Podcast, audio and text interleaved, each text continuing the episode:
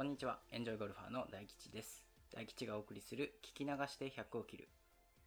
さて、前回で27番ホールと番外編まで終わりましたので、ここから28番ホールに入っていきます。今日も元気に配信していきます。今回は、スタート前のおすすめのパット練習その1という話です。2回にわたって配信していきます。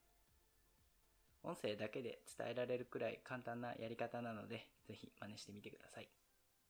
本題に入る前に、皆さんはラウンドのスタート前にゴルフ場の練習グリーンでパット練習していますか？普段実際の芝の上でボールを転がす練習ってなかなかできないですよね。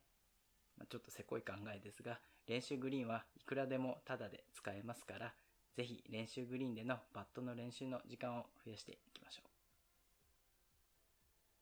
その中でおすすめのやり方が4方向からのパッティング練習です。やり方は簡単で、まずボールを2個用意して、カップの周り1メートルから1.5メートルくらいの地点を選びます。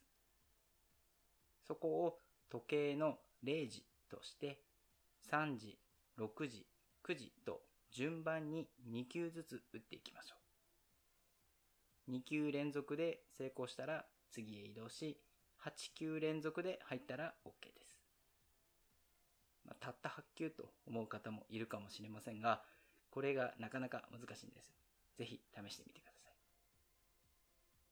い。で、この練習をやることでメリットが3つあります。1つ目は、まあ、当然ですが、短い距離に自信がつくということ。1メートルの距離を確実に決められるようになれば、ファーストパットやアプローチの時に、あの位置まで近づけられれば大丈夫という意識になります。そのリラックスがいい結果を生むんです。二つ目は、連続で決めることによって集中力が増すということ。普段パットの練習をするとき、なんとなく打っていませんか？入っても通り過ぎても届かなくてもあまり気にせずにただただ打つのではなく絶対に決めるという気持ちを持って練習してみるんです。三つ目は同じ距離で上り、下り、フック、スライスすべてを一度に練習できるということ。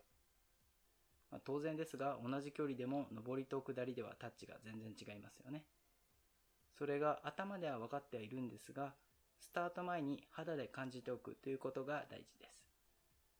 同じくスライスラインでも上りと下りでは曲がり方っていうのは違いますよね。そういう点を一つずつ吸収していくんです。いざラウンドが始まれば覚えておくべき大事なことも忘れてしまいます。というより、ラウンドは楽しむのが一番ですから、あまり細かいことを考えず、いつも通りのプレーをするべきです。そのためにも、スタート前の練習はしっかりやっておきましょう。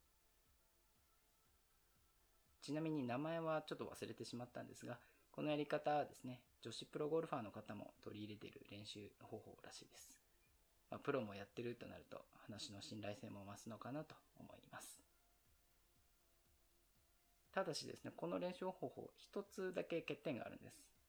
お話を聞いて気づいた方もいるかもしれませんが、練習グリーンのカップの周りを占拠してしまうんですね。まあ、練習グリーンが空いていればいいんですが、なかなかそういう状況も少ないかなと思います。当然練習グリーンは譲り合いが大事ですから、状況に応じて試してみてください。